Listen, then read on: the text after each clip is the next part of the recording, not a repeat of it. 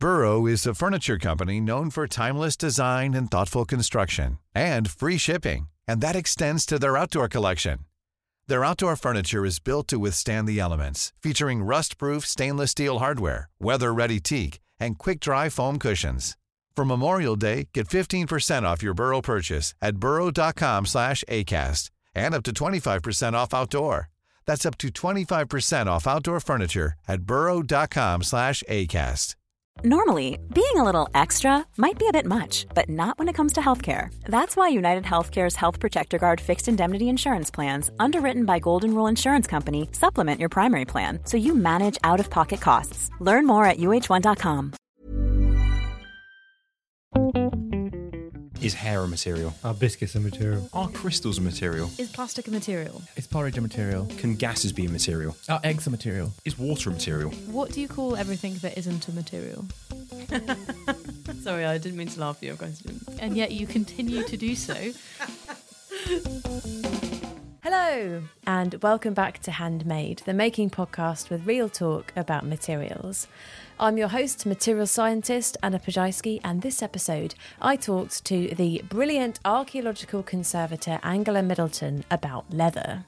I started by asking Angela how she first got into conservation it's not actually a roundabout journey. It was actually quite straightforward if you think about it. When I was little, I had, uh, I suppose, like everyone, a couple of different jobs in my head. Uh, and when I was very young, I always wanted to be a dentist. And um, so I suppose there's sort of an underlying um, compulsion always, or almost with me where I uh, always felt like that I like to fix things and, and mend things.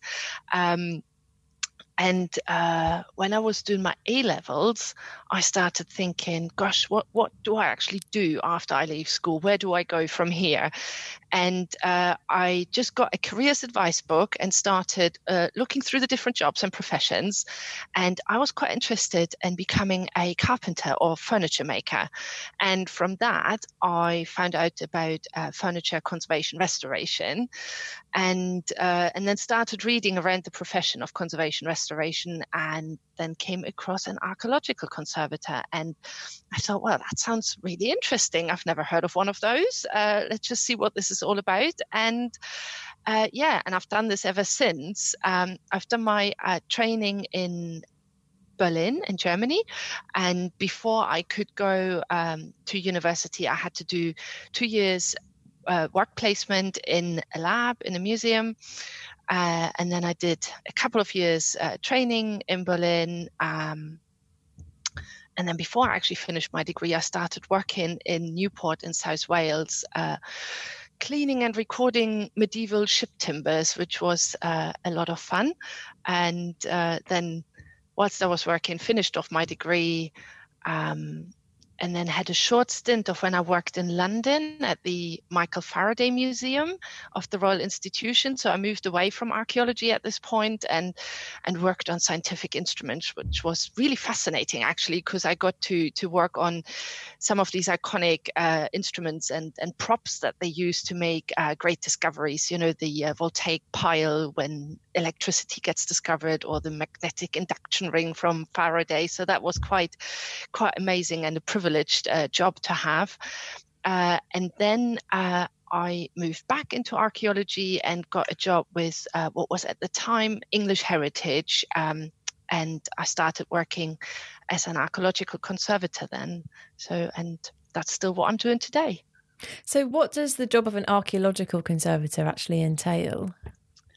Um, so, I suppose we are sort of like uh, the paramedics and the doctors for the uh, artifacts that get recovered from archaeological sites. And there can be uh, terrestrial, so land sites, but also underwater sites where we work with um, diving archaeologists. And some of the tasks that we might do um, is uh, advice, hopefully before the archaeologists go out excavating. Um, and then we might do a site visit and uh, sort of look at the artifacts in the ground, maybe give advice on how best to lift them, what materials to use when you lift them. Then uh, we will advise on on the best uh, storage solutions whilst uh, uh, artifacts are out on site. And then when things come back into the lab, uh, this is sort of where the examination and the analysis properly starts. So quite often we start off with uh, X-raying, especially when you have a lot of metal artifacts. So we just like to to see what we've got and create a record of everything. Um, and then we uh, dis- uh, we sort of check how well preserved or not so well preserved artifacts are, and we devise um, conservation treatments for for the different materials. And in archaeology, we come across pretty much sort of all materials that people used in the past, and um, you know that's everything from sort of the natural resources what we more call the organic artifacts so the wood the leather the rope the textile or inorganic artifacts metal ceramics glass um, we as we move on in archaeology, I suppose we will increasingly have to deal with uh, plastics or early plastics, rubber, those sort of materials. And so far, I haven't had to deal with those, and I'm I'm quite grateful for that. I have to say. Um, yeah, so um, here for my job with Historic England specifically, um, I'm also uh, giving advice to the sector or providing training to the sector. Um, but uh, project work uh, normally features around uh, sort of uh, archaeological excavations. And at the moment, all my project work is uh, uh, on material from underwater sites only. So I'm working on shipwreck material at the moment, which is fascinating and complex and challenging, but exciting. That does sound really exciting and really cool to work with all sorts of different materials as well. Um, yes. On this podcast, we often like to just focus on one material specifically. Um, and for this conversation, we've decided to focus on leather. Um, yeah. And you mentioned that the work that you're doing is all on underwater kind of uh, materials that have come from our underwater archaeological sites. Um, so, how would leather that you find in that situation differ from, you know, the leather that is on my shoes at home at the moment? um, so, leather specific, uh, specifically leather on an archaeological site will normally only survive when it's wet.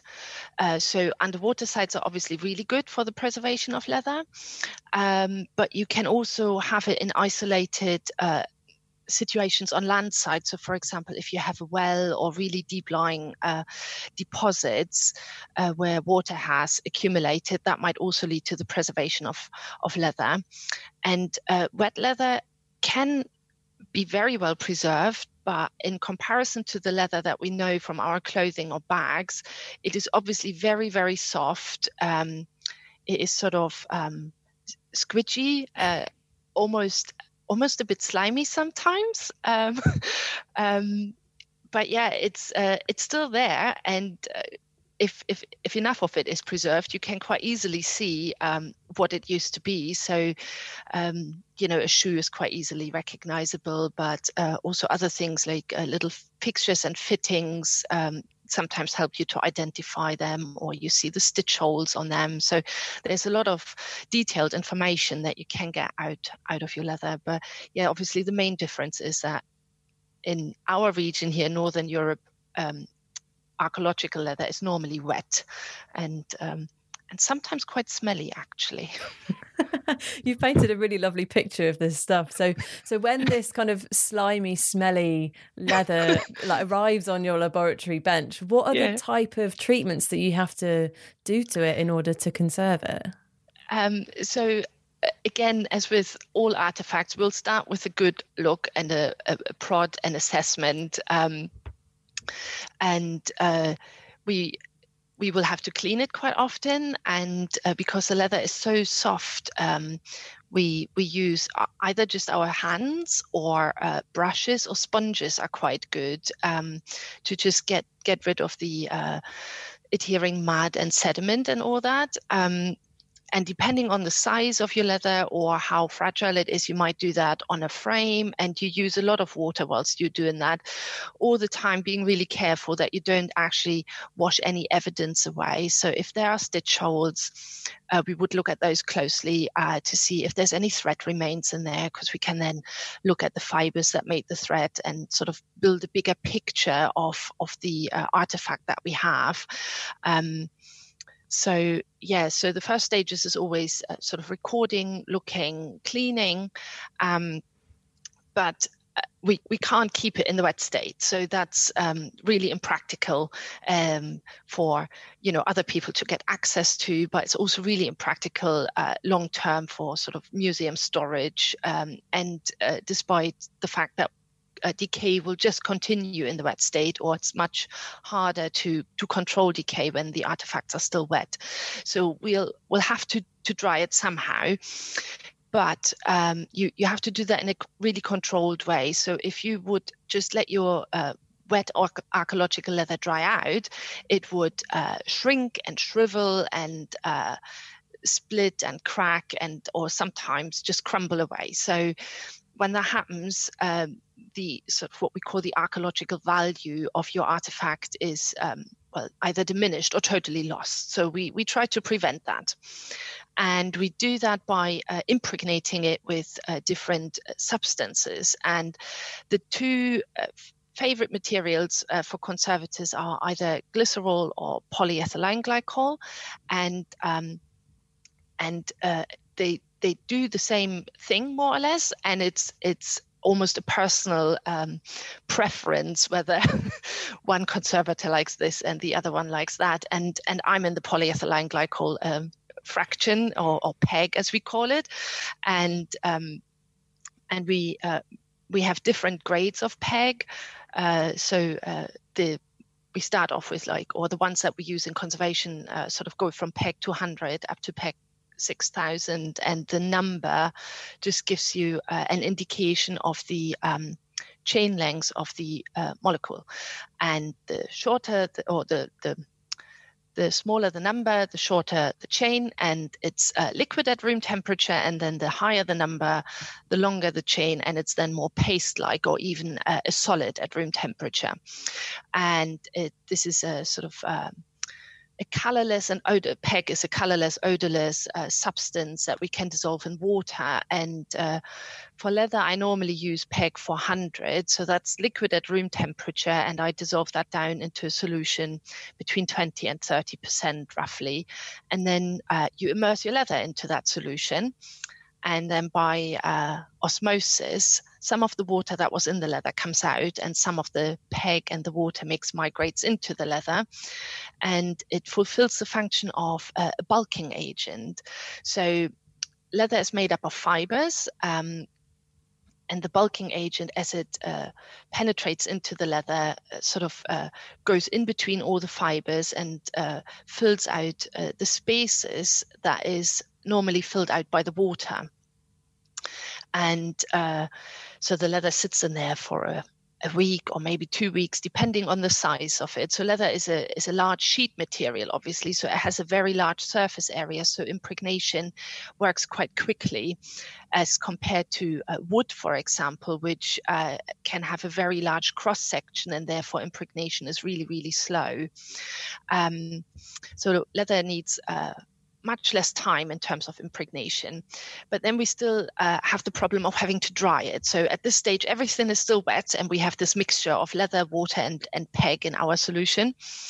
And uh, we could, uh, under some circumstances, sometimes air drying uh, can work, but uh, we like to use a method called uh, vacuum freeze drying, and uh, this uh, will eliminate all drying stresses. So, uh, water has a really high surface tension. And with that high surface tension, water likes to hold on to all sorts of uh, surfaces and substances. And when the water evaporates, um, this high surface tension uh, means that it can cause um, damage when when the water evaporates and in the case of leather it would call it uh, would cause um, sort of uh, splits and uh, ripping of the leather. It would literally rip the leather fibers apart from one another. And so, to avoid that, we use the vacuum freeze drying process where we uh, freeze our impregnated leather first. And when we freeze, we shock freeze. So we go down from ambient room temperature straight down to minus 30, which will only form very small crystals. Because uh, if you slow if you slowly freeze, then the um, ice crystals have time to grow, and um, and that again can cause uh, damage in in your substrate. Um, so we shock freeze really quickly down to minus 30 and uh, and then we put our leather into the vacuum freeze dryer and uh, the principle that we are exploiting here is sublimation where the the water that's in your leather goes from uh, solid from ice to to gas vapor straight away. So we never have any liquid in our leather. And uh, when i'm doing that um, i'm interrupting the process quite a bit. And i do that to check on the leather. And um, I do uh, sort of touch it and feel it quite a bit, and I'll uh, sort of cup it between my hands and uh, test it for whether it feels um, frozen damp or or just frozen cold but not damp anymore. And at the same time i'm weighing it because as the water uh, sublimates out of the leather it uh, will lose weight. And i use the uh, in, decrease in weight as an indication of um, how far the drying has progressed. And when the weight loss plateaus off will consider the artifact dried and at the same time i'm always sort of uh, checking and and um, touching and feeling it quite a lot.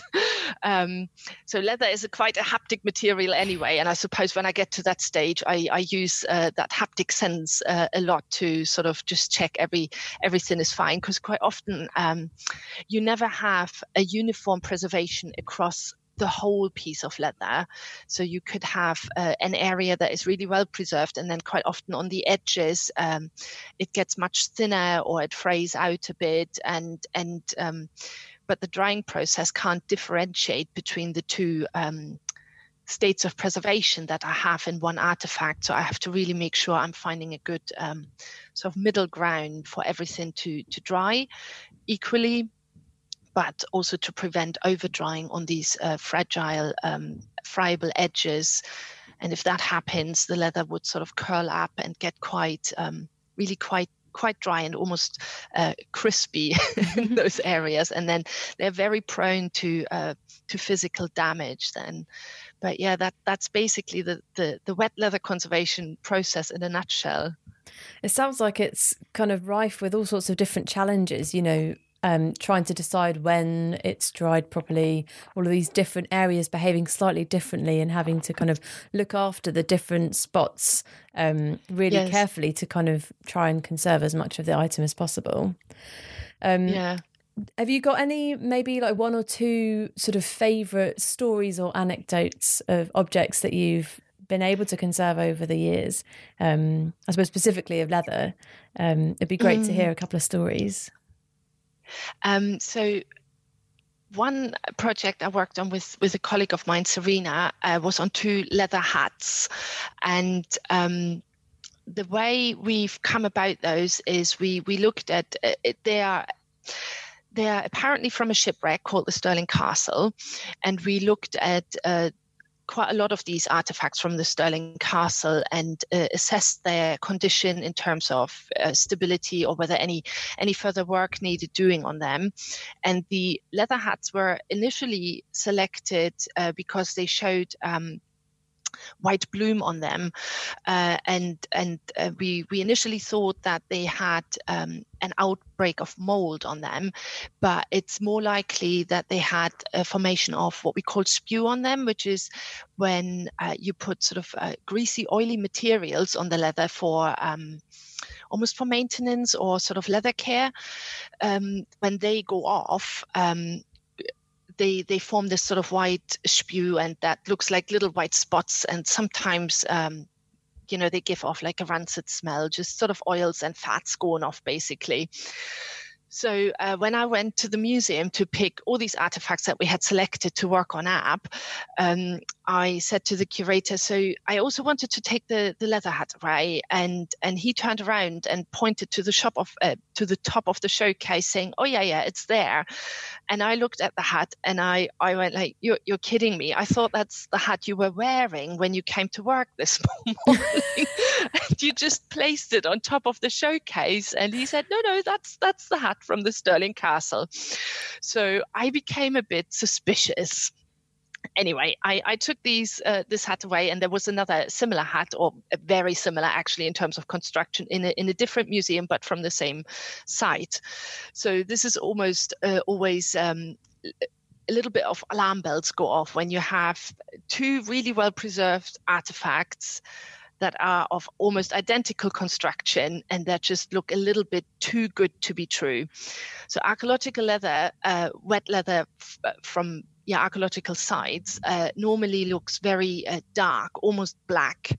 Um, and these hats uh, were sort of the normal tan leather color that we are used to from our, you know, satchel bags and that sort of thing. So it had this lovely sort of deep brown tan color. And uh, and we started thinking about how um, you know how come they are in such a good condition and they look so very different to all the other leather and the the obvious uh, thing for us to do would be to date them. Uh, and normally, we uh, for organic materials, we, we go down the route of C14 dating, where we look at the carbon and all that. And I discussed that with my colleagues uh, in the dating team. And the problem we had with these hats is that we didn't know um, what materials were put on them, but I could definitely tell there were some really greasy materials on on them. And obviously, these um, materials would contain carbon as well. So, if we would uh, date the hat with these other carbon containing materials, um, that is a source of contamination, and um, we would probably end up dating uh, this greasy material or that fatty material that was put on them for, for care and maintenance rather than the actual leather. So C14 dating uh, was, was out of the question. So my colleague Serena and I went on this quest of uh, how we could possibly prove that you know the the these hats were or were not from the Stirling Castle wreck, um, which by the way sank in 1703. So we go back a, a little bit in time, and uh, Serena's done a great amount of work on uh, looking at um, paintings um, and depictions of people wearing hats at the time, uh, just so for sort of comparative uh, um, examples. Uh, at the same time, we contacted loads of other museums where we knew they had hats or headgear, and always looking sort of at a maritime context. Um, and no one had any of those hats in their collection, and and it sort of uh, maintained this mystery. Um, and then I did some uh, analysis uh, where you look at the uh, shrinkage temperature of your leather, and and I thought, well, if um, if the other leathers have a certain shrinkage temperature and fall into one group, and the the leather from the hats has a different shrinkage temperature, uh, falls into a different group, that will prove um, that they are not from the same site. Mm. And so that was the sort of thinking behind it. But um, as I'm sure you understand or, or, can relate to, you want to figure something out and you come up with a grand plan, and uh, the reality is always totally different. It never, never is that easy. It never works works out that uh, that straightforwardly. Um, so I used a method called DSC, which stands for differential scanning calorimetry, which basically measures the amount of energy that you put into your sample before it breaks down. So in this case, we uh, put heat in, and the breaking down was measured by the uh, the leather um, sort of breaking down. Um, the collagen bonds basically breaking up. Um, and you you end up with like a heat curve and and there's this uh, specific temperature when uh, the the leather fibers um, when the heat is added they sort of start moving and contracting and uh, all of a sudden they contract really fast because of all the heat and and then all movement all shrinkage of the temp uh, of the leather fiber stops and that's your shrinkage temperature. And uh, now the, the, the values were all over the place and, and, there was no clear grouping or correlation.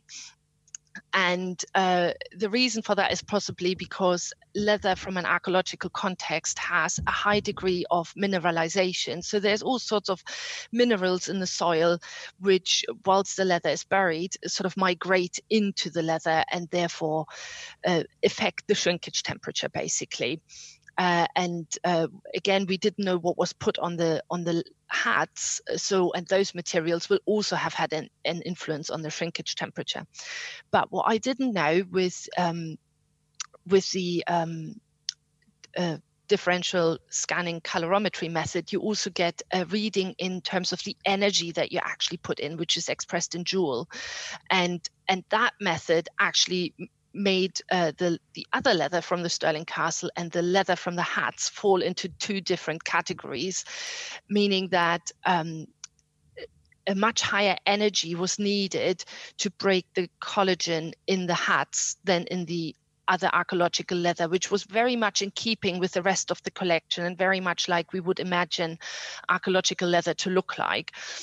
Uh, so that was one piece of evidence. And then together with Serena's art historical research and us contacting other um, collections to see if they had similar hats, uh, we've uh, not come up with a steadfast answer, but I think we are prepared to go as far as to say that the hats are not in keeping with the rest of the collection. so, so um, and yeah, that was a a really interesting project for us to work on because the normal methods that we would use uh, were not applicable in this case, and we had to really think outside the box. Um, and as an archaeological conservator, it wasn't probably even archaeology we we investigated there, but you know, sometimes this this happens, and you sort of grapple around and look what other methods you can use to sort of come up with an answer. Yeah. Yeah. So, so, if I could press you then for an explanation, is this some kind of foul play? Is this a practical joke um, from someone, or did someone just oh. drop happen to drop their hat in the middle of an archaeological site? Yeah, you see, I'm not even sure they were ever exposed to the sea. If oh, they really? were, it would have been for yeah, it would have been for a very short time. So this collection in particular, which will not be named. Uh, had a very uh, sort of turbulent history, which is which is not unusual, given you know sometimes uh, the, how collections come to be and um, spending cuts and uh, you know funding shortcomings and all the rest of it, um, and then also in relation to that, the uh, Stirling Castle wreck was excavated in the 1980s by mainly sports divers. So, since then, uh, archaeology and especially underwater archaeology has come up in has come on in leaps and bounces, and sort of record keeping um, has improved, uh, mm. uh, and and that would not have always been the case uh, back in the you know 60s, 70s, and 80s. Um, so the the the provenance of these hats is is has not been well recorded. I suppose that's what I'm trying to say. Yeah. And um, there is no real uh, sort of record of of them having been um, uh, sort of um, taken on into the collection, and and with possibly changing staffing levels, uh, patchy records, it might have just sort of accidentally shifted into the collection of the Stirling Castle. It's, I, I don't think we'll ever find out really because it's it's all very speculative. This, um, yeah, and yeah, if you speak to the people that worked on the on the wreck back in the eighties, they're absolutely convinced that the hats came from the wreck, but they are so not in keeping with the rest of the of the leather and mm. they just look very very modern. But yeah. A mystery. How exciting. Yes. an archaeological mystery. Yeah. Mother's day is around the corner. Find the perfect gift for the mom in your life with a stunning piece of jewelry from blue nile. From timeless pearls to dazzling gemstones blue nile has something she'll adore. Need it fast? Most items can ship overnight Plus, enjoy guaranteed free shipping and returns. Don't miss our special Mother's Day deals. Save big on the season's most beautiful trends. For a limited time, get up to 50% off by going to Bluenile.com. That's Bluenile.com. Hiring for your small business? If you're not looking for professionals on LinkedIn, you're looking in the wrong place. That's like looking for your car keys in a fish tank. LinkedIn helps you hire professionals you can't find anywhere else, even those who aren't actively searching for a new job but might be open to the perfect role. In a given month, over 70% of LinkedIn users don't even visit other leading job sites. So start looking in the right place. With LinkedIn, you can hire professionals like a professional. Post your free job on linkedin.com slash people today. Millions of people have lost weight with personalized plans from Noom. Like Evan, who can't stand salads and still lost 50 pounds. Salads generally for most people are the easy button, right? For me, that wasn't an option. I never really was a salad guy. That's just not who I am. But Noom worked for me. Get your personalized plan today at Noom.com. Real Noom user compensated to provide their story. In four weeks, the typical Noom user can expect to lose one to two pounds per week. Individual results may vary.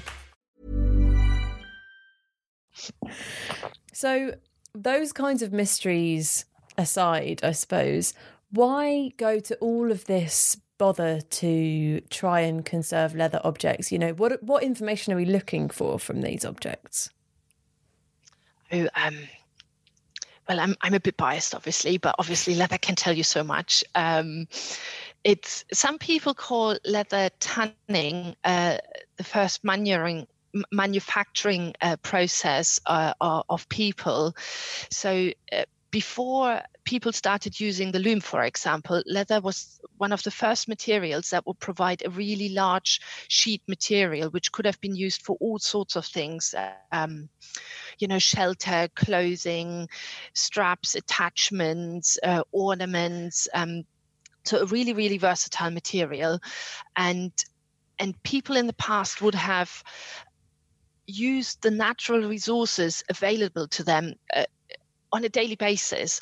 But if you look in our museum collections, because um, certain materials don't preserve very well in, in the soil or underwater, there there is, uh, I think, quite an imbalance in how we picture or envisage our past, and uh, especially if you go really quite far back, so to Neolithic times. Um, the only sort of materials that we have left are mainly stone tools. And you know sometimes we're lucky we have a bit of wood and and that sort of thing.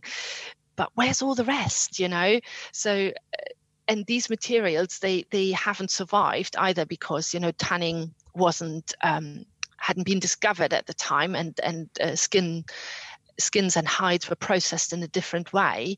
But it I think all these uh, sort of organic materials, which are only surviving in special circumstances, they give us a much richer picture of our past because they really sort of address this collection imbalance that we quite often see where our museum collections are full of uh, metals or ceramics or stone and glass. So these sort of materials that preserve uh, much better um, compared to to the leather and the wood and the textiles. So so that's one aspect. It, I think it just paints a much more accurate picture of how people interacted with with naturally available resources. And then if you if you think about leather specifically, uh, it can obviously tell you uh, what. Um, you know what animals were about. Um, we can tell that from the animal bone record as well, but that's another sort of uh, data set that's available to us. It can tell us about uh, trade and exchange if we should ever be so lucky to find leather from animals that are not native to the area you're working in. Um, and then it, it just tells you something about the skills and the technology people had available. So when you look at uh, sewing techniques or, you know, how, how how it was actually processed at manufacturers, then you start thinking about, well, what needles did they use? You know so there's a lot of uh, off spins where you can then sort of go, down your little wormholes and get get lost in, in, quite a lot of um, detail as to all the different materials and different sort of skills that need to come in to sometimes just make one item. Yeah. Yeah and i guess as well can it tell us about the the kind of societies and the cultures from that place? I suppose in terms of you know the the quality of the materials or how they were used, the size of people's feet. Yes, absolutely. So, yes, especially shoes are, are really uh, emotive, aren't they? Because we sort of feel quite a connection to um, possibly the person that used them. And and yes, you you can see. Um, when you when you just look at leather shoes from the past, for example, you can see imprints of the foot, wow. uh, but you can also um, draw conclusions about other foot complaints. So bunions, for example, where a piece of leather has been cut out to, uh, you know, accommodate uh, an outgrowth on your foot, that mm. sort of thing. Um, I'm not so sure about the society or the quality um, because that is really um, difficult to draw those conclusions because we, we always have to deal with preservation and um, and I think we have to look at the, the wider context or or other surrounding um, artifacts uh, in in that respect. Um, what's I suppose I want to. I'm interested in knowing what's next for you. You know, are there any kind of um, sort of final frontiers in leather conservation that you would love to crack? Um, I I think with conservation, I think we're pretty happy. I hope other conservators agree with me on that there um, but i think leather conservation for me i think is, is, sort of i feel quite comfortable with the method that we have now the, the sort of PEG impregnation followed by vacuum freeze drying i think I think that produces really good uh, and consistently good results, at least in my experience. Um, but I think uh, there are other areas uh, where more work can be done and and some people already are doing more work that is um, for example uh, animal identification so uh, by looking at the uh, grain pattern of the leather so that's the uh, outside of the skin the, the, the side of the skin um, where the hair was attached or the fur was attached at one point. And if you uh, look at the follicle pattern that the hair left behind, that is uh, specific per animal. So you could um, uh, then tell the difference between a cattle, sheep, or goat, or you know, maybe more unusual uh, leathers uh, that you might come across. Um, but that technique a relies on uh, the follicle pattern actually uh, still being there so that you can actually see it on really heavily worn leathers. That's normally uh, gone. It just sort of rubs off. And um, also you, you need quite a lot of experience uh, or you need to do it a lot to actually build the skills to to uh, identify uh, the animal from the from the grain pattern. Um, another technique that is being increasingly used now is uh, ZooMS, which is zooarchaeology by mass spectrometry, or it's also called mass uh, peptide fingerprinting, where you look at um, the protein proteins in the collagen basically.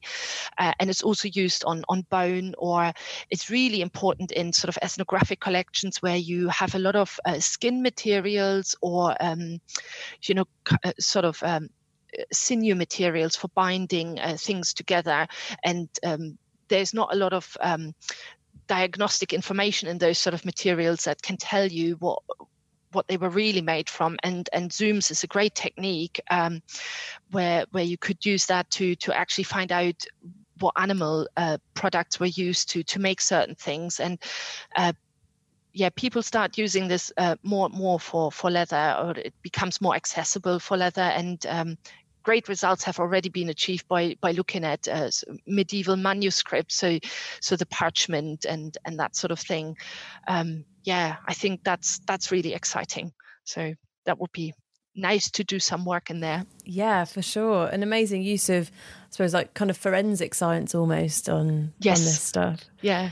Um, so, if people have enjoyed hearing about the leather conservation and the types of leather objects that we've been talking about today, um, are there any maybe online places or maybe one day physical places um, that you recommend that people can go to find out more?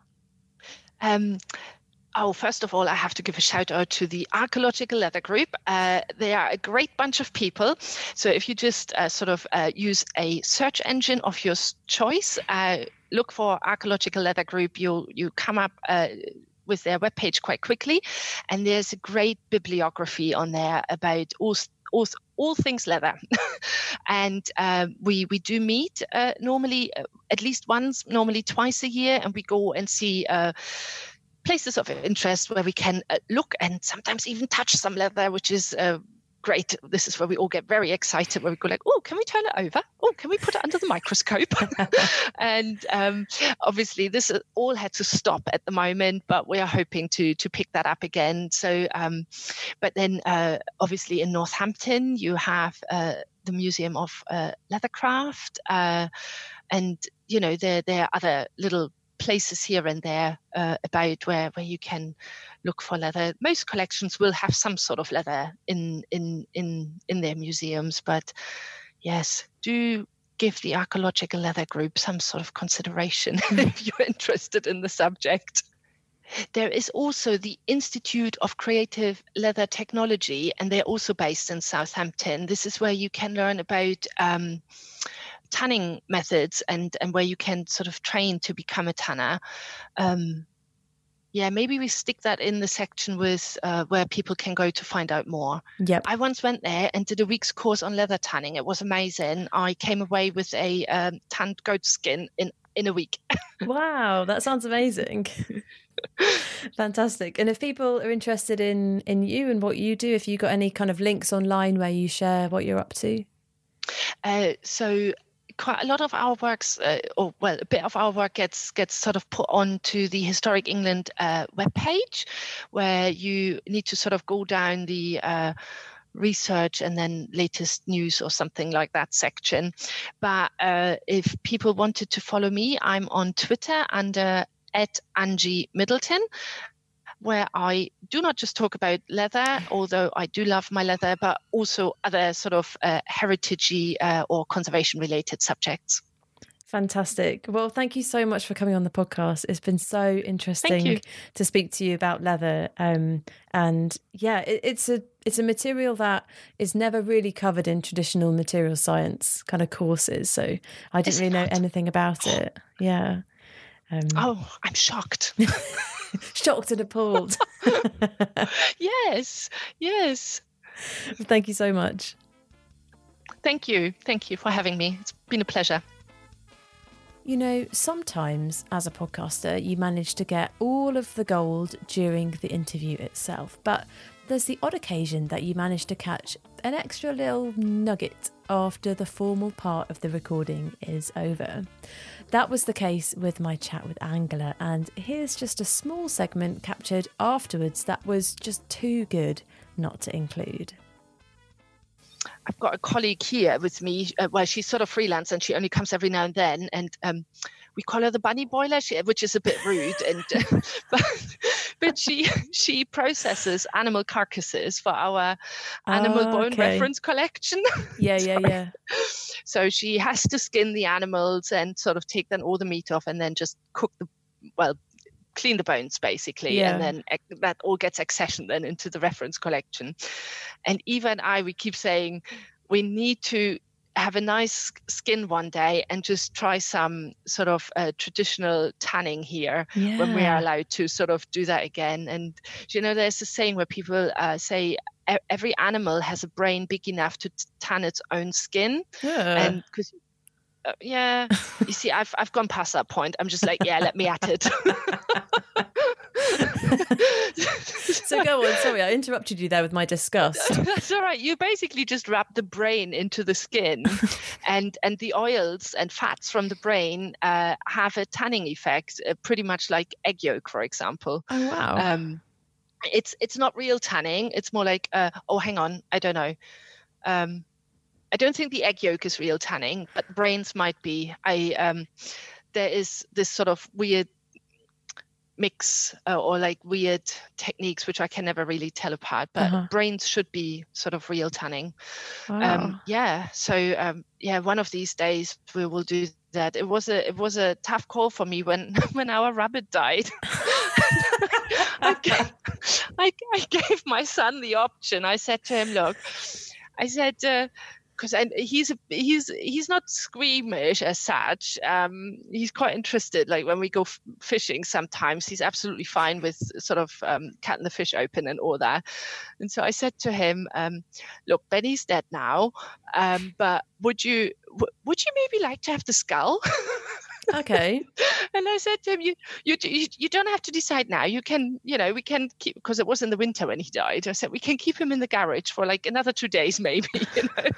and I, I got really excited. I thought, yes, this is my chance to get a a really nice skin I can then work with, but also I can do some training and work with Eva and understand, you know, about uh, skin processing and defleshing and all that. But in the end, he decided Benny was to remain whole and he was to be put in the ground, and that's fine as well. So fair enough. but yeah, sorry, that might be a bit too too far, but um, it's when you have the options, you may may as well ask. Yeah, exactly. And if you've got all the equipment at work as well, yeah. Yeah. Funnily enough, you're not the first person to come on this podcast and talk about um, skinning of animals. We did a whole episode on bone um, with with my friend Lucy Eckersley, who um, quite often processes animal carcasses and extracts the bones and yes. puts them together I, again. I, yeah, I I just think it's it's um, it really helps you to understand, you know, how people would have done it, and and mm. you, yeah, not just about the skeleton and all that, but the whole, yeah, having said that, the scraping of the goat skin when we tanned them, that was mm. pretty, that was a bit rank, I have to say, because it, you know, by that time they had to sit a while already, yeah. and they sort of you you encourage um, decay a little bit in skins because then the hair comes away quite yeah. easily. It loosens everything up and. Mm. And you can scrape the remains of the flesh off quite easily. So, especially, it was a very hot summer that oh, year. No. So that was yeah, it was it was a bit smelly. You get used to it after a while. And the people working there, they said they can't smell anything anymore. Which really makes you wonder, you know. Yeah, it does. Something to aim for, maybe. no, no, no. I do use my nose a lot in conservation. I have to say. I don't know. You spoke to quite a lot of conservators, yes. whether others say that, but uh, sometimes people will say, "What is it?" And I quite often go like, "I don't know." Just give it a sniff. when, when things go moldy, you know, I can pick that out quite quickly, yeah. sort of like to see what's going on there. So that was the fantastic Angela Middleton. Thanks so much to her for taking the time to come and talk to me for the pod. As always, you can say hi to us on Twitter at Real Talk, that's R I A L Talk, and follow us on Instagram at Handmade Pod. As always, thanks to Dave Shepherd for our marvellous cover art and to Alex Lathbridge for the music mix. That's all for this episode. Um, next week it's Christmas, and I'll be producing, I think, probably a special episode for then. So until then, thanks for listening, and I'll speak to you next time on Handmade.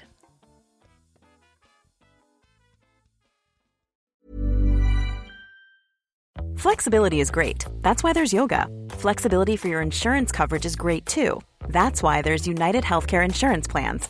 Underwritten by Golden Rule Insurance Company, United Healthcare Insurance Plans offer flexible, budget friendly coverage for medical, vision, dental, and more. One of these plans may be right for you if you're, say, between jobs, coming off your parents' plan, turning a side hustle into a full hustle, or even missed open enrollment. Want more flexibility? Find out more about United Healthcare Insurance Plans at uh1.com. Planning for your next trip? Elevate your travel style with Quince. Quince has all the jet setting essentials you'll want for your next getaway, like European linen, premium luggage options, buttery soft Italian leather bags, and so much more. And is all priced at 50 to 80% less than similar brands. Plus, Quince only works with factories that use safe and ethical manufacturing practices. Pack your bags with high-quality essentials you'll be wearing for vacations to come with Quince. Go to quince.com/pack for free shipping and 365-day returns.